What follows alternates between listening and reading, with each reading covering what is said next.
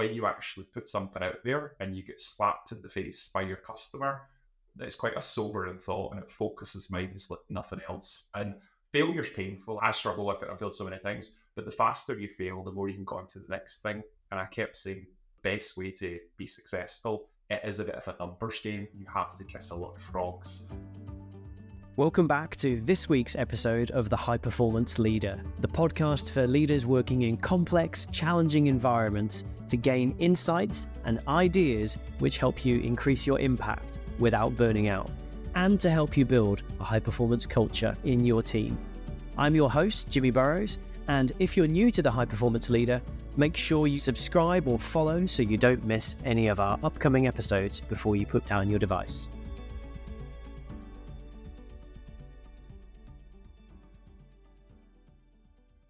Hello, and welcome back to this week's episode of the Ways of Working podcast. I'm absolutely thrilled to welcome a fascinating guest today, Colin Duff, the CEO of Mosaic Innovation. Colin is an innovation and cultural transformation consultant with over 20 years of experience helping leading global brands such as Hewlett Packard, Marriott, PepsiCo, Barclays, and the list goes on to crack their toughest innovation challenges.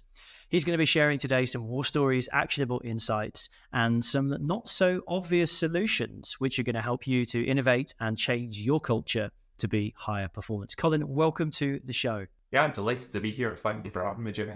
Colin, it's you know uh, when we had our initial conversation, I was struck by the alignment and overlaps that we had when it comes to thinking about innovation of culture and innovation in general. But I, I, wanted to pick your brains initially on how you ended up in this world of innovation and working with these incredible brands. Well, it's um, I began my career in an energy company, which certainly wasn't the most innovative in the marketing team. It always felt like a um, square peg, in a round hole. I was always the one trying to do all these crazy things, and they were saying, "Just go on with your job." And then I stumbled across, I'd never heard there was such a thing, some innovation consultants that came in and I had an absolute ball working with them. And when they were leaving, I said, please take me with you. I really want to join you. And um, after much coercion, they did. And I got to join this really funky agency working on what does the future of vodka look like? How do you sell more Viagra to guys over in Russia? As well as some mundane things like insurance and pensions. And I just found it as a wannabe social scientists, I guess, absolutely fascinated to go out, research these subjects. And then again, as at the time, I want to be entrepreneur to actually go and build stuff and make stuff and just really have a lot of fun. And that was really on the what I'd call inventing side of innovation, the consulting. And I kind of fell into what I characterize the cultural transformation when people started asking me, how did we do what you do?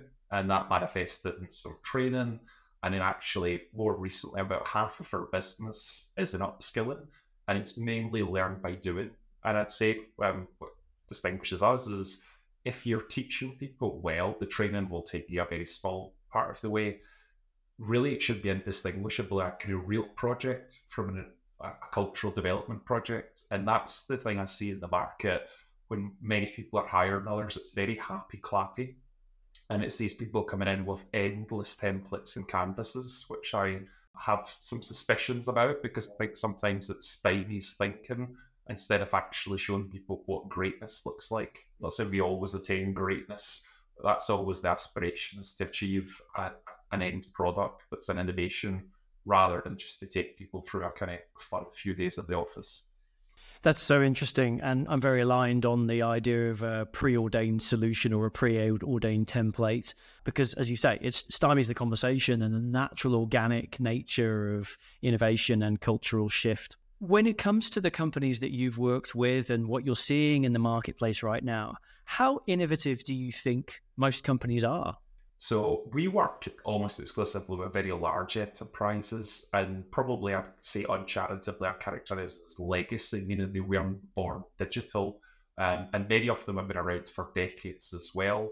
So it's a mixed picture, to be honest. In parts of the organisation, there is some real magic out there, but I guess as an overall, not very innovative. I keep reading stats like I think ninety percent of execs are saying innovation's a top priority, and almost the same number are really disappointed with the performance. And it's all the stuff you would imagine the kind of bureaucratic blockers, the slowness, the risk aversion, the myopia. And those are the kind of things that we try and tackle. These big organizations, they're built very well for efficiency to execute at scale and do very incremental things. As soon as you want to do something where it's harder to quantify the impact or there's a bit of risk or you can quantify the market size. I mean, imagine for Marriott, which is one of our clients, where Airbnb was emerging and saying, well, what's the size of the uh, couch, the sofa share market? I mean, practically zero. But if you'd spoke to the people involved at the time, the buzz was incredible. It was palpable. So it's trying to bring in non-traditional forms of particularly qualitative data in the early stages. Andy Grove, the former CEO of Intel, he says snow always melts at the edges, and it's trying to get them excited and help them distinguish between the noise because there's so many fads and some of the, the systemic changes that are happening, which is quite hard to do. Let's, I want to go back. You said something fascinating there. Snow always melts at the edges. What, what does that mean, and how does that apply to what we're talking about here? Well, I guess it's it's the point. I mean, if this stuff is shown up in the numbers, you've typically missed the boat, certainly in any major innovation. And that's what most large organizations do is they look at the market reports and they scan them and they say, oh, well, there's this emerging sector now. Yeah, you can belatedly get in there through some M&A, but by the time you start building for it, someone else is typically in your lunch. So you need to be more switched on to these early stage smoke signals. So great innovation insights are much more like stories than statistics. And I think there's a lot of people in innovation, particularly large organizations at the top, who've came through a quantitative financial background They've got their MBA, so they're absolute masters at quantitative data assessment, but they've got zero skill in looking at some of these more qualitative, um, non-traditional forms. And there was a, a great strategist, Roger Martin, and he said his best piece of advice for these guys was to do a sommelier course to learn about wine. And he said, why the hell would we do that? And he said, it's because you need to value more that what you can't understand, because wine is quite esoteric and subjective. And that's often what we have to do on innovation and culture. We're actually doing a project just now. Part of it, the Vastas' culture to look about is this large traditional organization's office. And we interviewed a few colleagues, done some focus groups, and everyone says it's uninspiring, it's stale, it's corporate, it's traditional. But then try to go to a finance committee and say, quantify the impact of us putting it. And you say, well, we can obviously you know, give you you will percent more productivity and twenty percent more ideas. You have to actually make a value judgment to say if you want to be a winning tech coach, which, is their aspiration, and you're innovating in this really sterile environment. Well, what do you expect in terms of talent, in terms of output? You know, no wonder no one's staying past five o'clock when you need them all to be hunkered down. So interesting, you know, thinking about I completely agree with you. Many of the CEOs and the CFOs have come up through either an operations where it's managing the numbers very carefully or a finance where it's managing the numbers extremely carefully background. And so this can create a real resistance to, as you say, the smoke signals so there is that quantitative resistance to innovation. What what are some of the other barriers that we see that stops organizations innovating? My pet hate actually is there's this culture of ideaholics, as I would call it, and people are confusing the very front end, early stages of innovation and brainstorming with substantive innovation.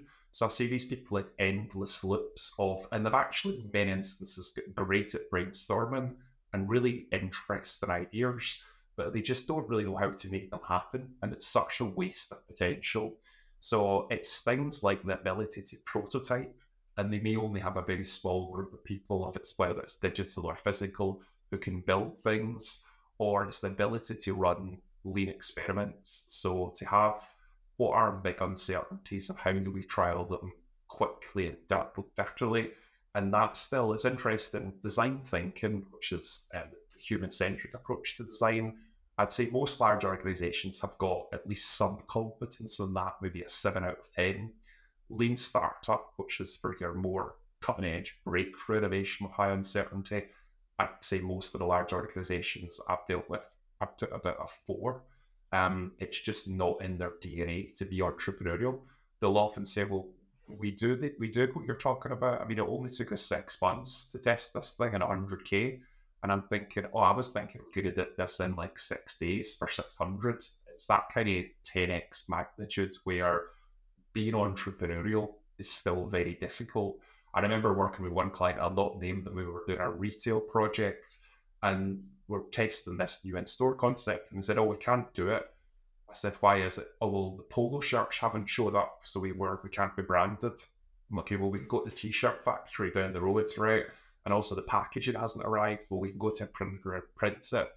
And I think when you've got a lot of people who've grown up, as I say, who are very book smart, and maybe they've got their MBA and there can be almost a snobbishness to innovation or certain executional elements because often it's not glamorous. The kind of challenges I have, you know, are things like, again, in store, the Wi Fi doesn't work, or, um, you know, we've built this new prototype and didn't know that the browser this company uses because financial services isn't compatible.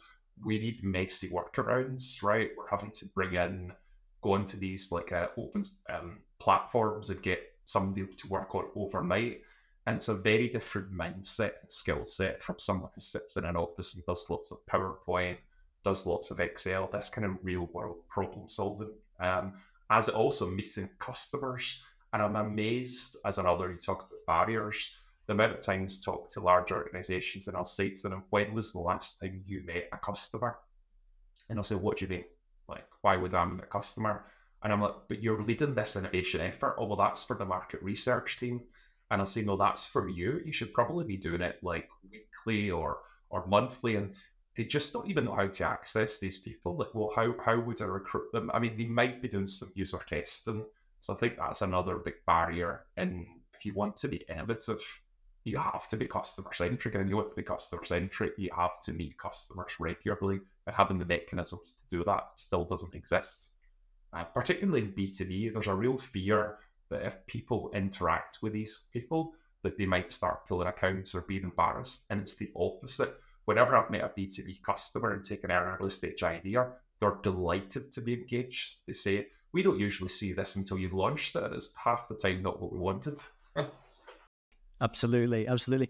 Um, so what I'm hearing here is there's a, a tension between innovation and maybe risk perception or risk management because we don't want to get it wrong. We don't want to start without the polo shirts. We don't want to go without the packaging. We don't want to do that messy, clunky workaround because it's not perfect. Because if I make a mistake, it could be terminal or career limiting.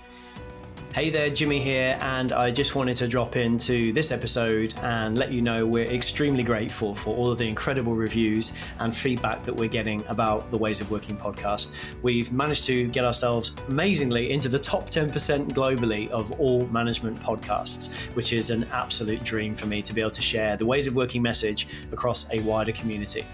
I wanted to share a quick review from one of our listeners because it's absolutely incredible and inspiring to those people that we're trying to reach and communicate with. From Pinnacle Coach, Jimmy is a great natural interviewer and his background helps him to ask some really good questions. I've enjoyed a couple of the episodes from here and always come away feeling inspired for my AIM work. Pinnacle Coach, thank you so much for that incredible review. We really appreciate it. And if you haven't already, make sure you subscribe or follow on your favorite podcast platform of choice to the Ways of Working podcast. And we'll see you soon. Take care.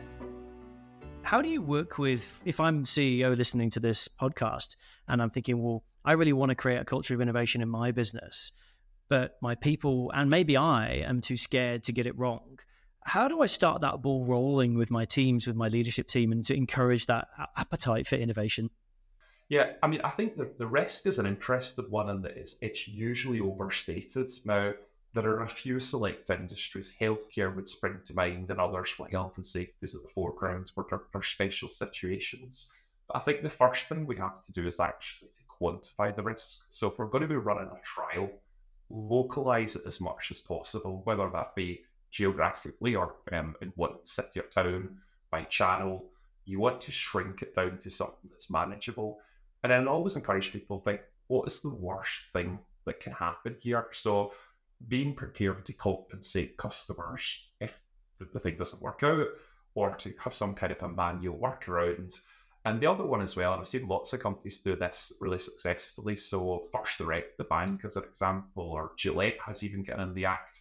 They'll create a labs brand or a sub brand, and they'll actually tell people this is the innovation engine. We're experimenting with new tools, and they'll either get a population of customers to opt in and say, "Do you want to be part of trialing and experiment with these new products?" Or even just having the brand and saying, "Okay, you are buying something that's a, a work in progress." So you're going after that more early adopter um, cohort, but a bit more forgiving when things don't work exactly as planned. The other way around it is there are times when the brand risk really will be quite great. So I can think of a story of um, Volkswagen, and they wanted in the early days of um, telematics, what they were um, tracking vehicles and doing GPS and things in the uh, lorry market they didn't want to go public with this in case it failed and competitors stole it. So they actually used Gumtree at the time in over in the States. And they said, We're a startup. We've got this really cool thing. Do you want to try it? We'll give you a couple hundred dollars for participating. So they did it anonymously. And there are instances where you can do that kind of thing. Or whether it's like a pop up store as well. There's a platform we've used called Appear here in the UK. So if you want to rent a prime retail store for as little as a week, you can actually get it. It's very like and simple to do signage, and even there's online clients testing new concepts. And I've said I recommend doing it in a physical format because then you actually get to intercept people and you get the context of the how they interact with the brand or the proposition. Whereas online, you just get the data. It's uh, not quite as rich when you just find out did people buy it or not. So there's just all kinds of tools and ways you can um, limit things to, to avoid risk. And I, love that the idea of actually just getting started with and finding a way to actually learn some practical lessons versus hypothesizing or theorizing, but actually let's just try some stuff in real life and work around it. But as you say, mitigating the brand risk and the failure risk by doing it in a safe context or a safer context. Yeah, absolutely. And there's there's nothing better than getting your hands dirty. So I remember in the shipping industry, we were going to test a bunch of smart IoT products, and we were very confident. We knew the technology, and we were very smart. And then we got on board and discovered quite quickly the Bluetooth low energy that was so good doesn't work when there's a bunch of steel around it. The um, sensor we were going to put into a rope, and I'm really embarrassed to admit this, to measure the tension so that we could detect if it snapped tried putting that through a winch and cracked, right? And it went on and on and on. Oh, explosives testing. You didn't think to configure your gear. Fortunately, we'd only spent a few weeks and got these really crude prototypes using off the shelf components. So it wasn't a great waste. But it's the kind of thing that a bunch of smart people, as we thought we were, you could have spent months until you realized, you know, even some of the human behavioral elements as well that you wouldn't think. So again, with the smart rope example, we were envisaging the crew would open up the rope and put this sensor in and wrap something around it. They're telling us, do you know how busy we are? Why would we do that? Right? Or like it was, you know, small stuff that you, just I, I describe it as thoughtland. And you can have thought experiments as, as much as you want, and there's some value to that. But till you get in the real world, which is much more messy, you'll never know. And when teams tell me they're in discovery for three months, or they've been working on something for six months with no real world data, it's clear they're lost, right? And that's still the way many teams are operating as, as, as say, theorists rather than professionals. I really like that, and it reminds me very much of the the world of the military where I came from, where you had to do rehearsals before you went out and did an operation because there was a plan. Would would, would do a know, a great deal of planning, create a strategy, brief the plan, and then we go rehearse it. Because as soon as you started rehearsing, you'd be like, oh, that person's not going to reach this point in this time, or something's going to go wrong, or there's a ditch we didn't anticipate, or whatever it might be. And the same thing applies when you're trying to innovate, right? There's things you don't even think of because you haven't thought of them, unconsciously ignorant about them. Yeah, massively so. And, and you're talking about, you know, desirability. So there's do people want it, and often they do but viability as well. Like, are they going to pay for it? I remember early in my career innovated for assisted living. So elderly people in their home alone, if they fall over, those kind of solutions, the trick mats, Everyone loved it. And then we spent months and months developing this thing. No one would pay for it. So all these adult children in the UK are quite wealthy. We're targeting the middle class.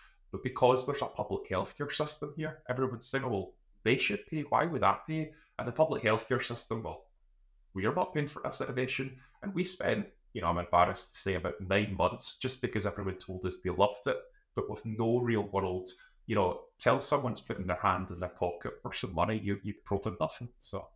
Yeah, that is fascinating, isn't it? There's almost solving a problem that isn't a solution for a problem that doesn't exist, and then a solution for a problem that nobody wants to buy. Uh, two different conversations to be having.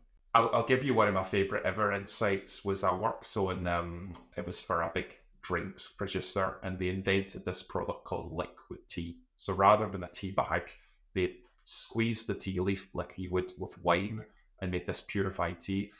And we took this concept we developed in, and everyone loved it in this focus group. So with focus group, and our lab, big insight from me is no one wanted a second cup, right?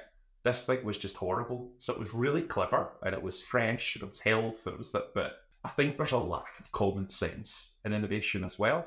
There's a lot of times I'm seeing very elegant charts about, oh, there's a X opportunity space here and it's all color coded and stuff. But you almost want like, you know, your mum or dad to come in and say, like, what are you talking about? Right. So I had someone who'd invented this amazing event management platform bells and whistles, and it was this SaaS product that's going to change the world. They said there's nothing like it, no competitors like it. I was like, are you kidding? There's Wix, there's Squarespace, there's EventSpace, there's people. Oh, but that doesn't do what we do. And I'm like, that's a really naive assumption, right? It does do what you do. Because you know that into it, you're an engineer, you've fallen in love with this really sophisticated product. But discovering and events and buying tickets, the market's saturated. Like, but it's just an example of how easy it is to lose perspective. And that's something I've done several times as well. Is an innovator doesn't make you immune. You do fall in love with your own ideas. So there's some really good guardrail parameters that you've suggested there around not falling in love with your own ideas, testing it for viability with other people who might not be experts in your field, might not even be your targeted user base, but could be just a, a Ma and Par user that you haven't even considered. But does it is it self-explanatory enough? Is the innovation obvious enough, simple enough to understand? What are some of the other small wins or momentum builders that you could recommend for leadership teams who are trying to create a culture of innovation? You know, the, there's the kind of quick fix sugar rush stuff, and I know that sounds like a really cynical way to do it, but it does kind of work, right? So if you're looking to galvanize people and build momentum, there is nothing better for um, large group of people than a hackathon. So you give people one or two days, you give them a sex innovation challenge. So there was a company I worked with in the UK, a retailer called Argos, and we ran it on how do we win at Christmas. And we had this great idea for a kids' wish list app, which at the time was the first of its kind, and that directly came out with it. And you supercharged, we had about 10 teams of seven people. So there's 70 people who all just knew we'd set up this digital function. And it just really signaled the intent. We got the executive in for a kind of a, what we call Dragon's Den or Shark Tank if you're in the UK, where we pitched. So that kind of stuff, it's a momentary thing, but it really builds energy. On a smaller basis team, if you want a more intense, a design sprint, which is a method whereby a team of about seven people get together for a week and they develop a solution to a problem. Usually it's a clickable prototype, or it could be a physical thing, and test it in front of customers again, the intensity and momentum that builds. I think momentum is the most important thing in innovation. In fact, I used to, when I was brought in to look at innovation culture, I used to use one of the very traditional big style consultancy diagnostic tools that loads of questions about leadership capability systems. I stopped doing that and instead I say, give us five of your big innovation projects and I want you to tell me how long they took and I want you to tell me how long you think they should take optimally if you were doing them well. And that for then unpacking the reasons why, there is no better way to understand the dysfunctions in an organization. And it's actually a very objective way of doing it because rather than whether a leader's good or not, it's a good way of build coalescing people around. That took a year. Why could we not do that in three months, right? And then you say, well, why can't we? And it's because of what's X, Y, and Z. How do we solve those? So that's where I will always start. Is you know, I think Eric Ries.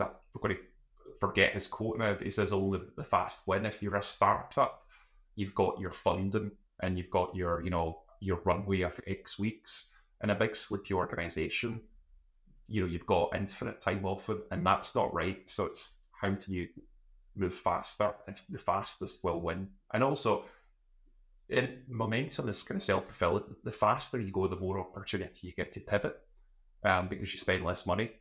And just one other related tip as well is the innovation failure rate is typically around about 80%. Depends on the type of innovation and the, the industry, etc. There is no way to bring that down. Even the best innovators, the Googles, the Amazons, etc., will sit around that level. The only thing you can do is to fail faster, right? So it's the only way you'll fail faster as well is, as I say, to get out of thought land. And that includes focus groups and interviews. They're fine in week one, two, maybe even up to week four. But beyond that, do not be confusing and anecdote for data. And I think most people still do. Oh, they love this, this person, right? Bring me some skin in the game. What have you did? So if it's B2B, have you got a letter of intent?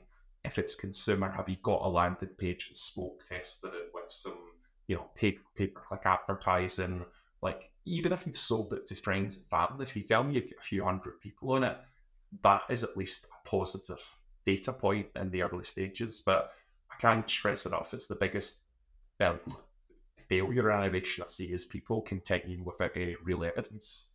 A canvas we talked at the start is in no way evidence. It's it's just just wishful thinking. Yeah, no, I'm so aligned on this idea of, and we see this in culture transformation quite frequently when you're trying to innovate culture to become a more high performance focus in an organization and everybody agrees in principle there's a good thing and then you go roll out all these initiatives and then people are like oh, i'm actually too busy to do that. There's no skin in the game as you said. There's no no commitment to taking on high performance behaviors or ways of working. Instead they're just wanting something different but there is no time really and no real desire to change. It's hard to change Amazing. Colin, um, this has been such an interesting walk through the world of innovation and some, some fascinating stories shared. If people want to get in touch with you and learn a little bit more about what you do, uh, what is the best way for them to reach out? Yeah, so it's uh, mosaic-innovation.com and we've got a bunch of toolkits and brochures so you can see what we're all about and feel free to contact us through the, the website. We'd be welcome the conversation. Amazing. And if you package up a key takeaway that you want the audience to come away with today, what would that be? You know, I, I think probably the I might have said it before is how do we get out of thought land? If you're sitting around strategizing at workshops and writing PowerPoints, how do you get beyond that and do something a bit more entrepreneurial? And it's if you're not, there's a saying, if you're not embarrassed by your first minimum viable product or the first thing you put out, you've taken too long. So I really always challenge clients when they say, Do you know what? You're right. We can do it in three months. I say, What can you do in three days? And oh, that's ridiculous. Okay, well, five days, right? And you know, it might be something like really rudimentary, but it's always better to get something quick. There's a certain audacity of zero before you start. It's all this wishful thinking and you know grand plans when you actually put something out there and you get slapped in the face by your customer, it's quite a sobering thought and it focuses minds like nothing else. And failure's painful. I still, you know, I struggle with it. I've failed so many things. But the faster you fail, the more you can go on to the next thing. And I kept saying the best way to be successful, it is a bit of a numbers game. You have to kiss a lot of frogs. If you're doing one, two innovations a year, you're, you're dreaming. Excellent. Colin, thank you so much for your time. This has been absolutely fascinating and uh, really appreciate the wisdom you shared with the Ways of Working podcast. Speak to you soon. Oh, pleasure. Thank you, Jimmy. All the best. That's it for this week's episode of The High Performance Leader. If you enjoyed this episode, please drop a review on whichever platform you listened on. We really appreciate it and it helps us to connect with new listeners. Also, if you haven't already, head to jimmyburrows.com and download a copy of my latest bestseller, Beat Burnout, Ignite Performance. It's the leader's playbook for building a high performance culture and is packed with practical action tips to get you started. Stay tuned for next week's episode of game changing insights and ideas on the high performance leader.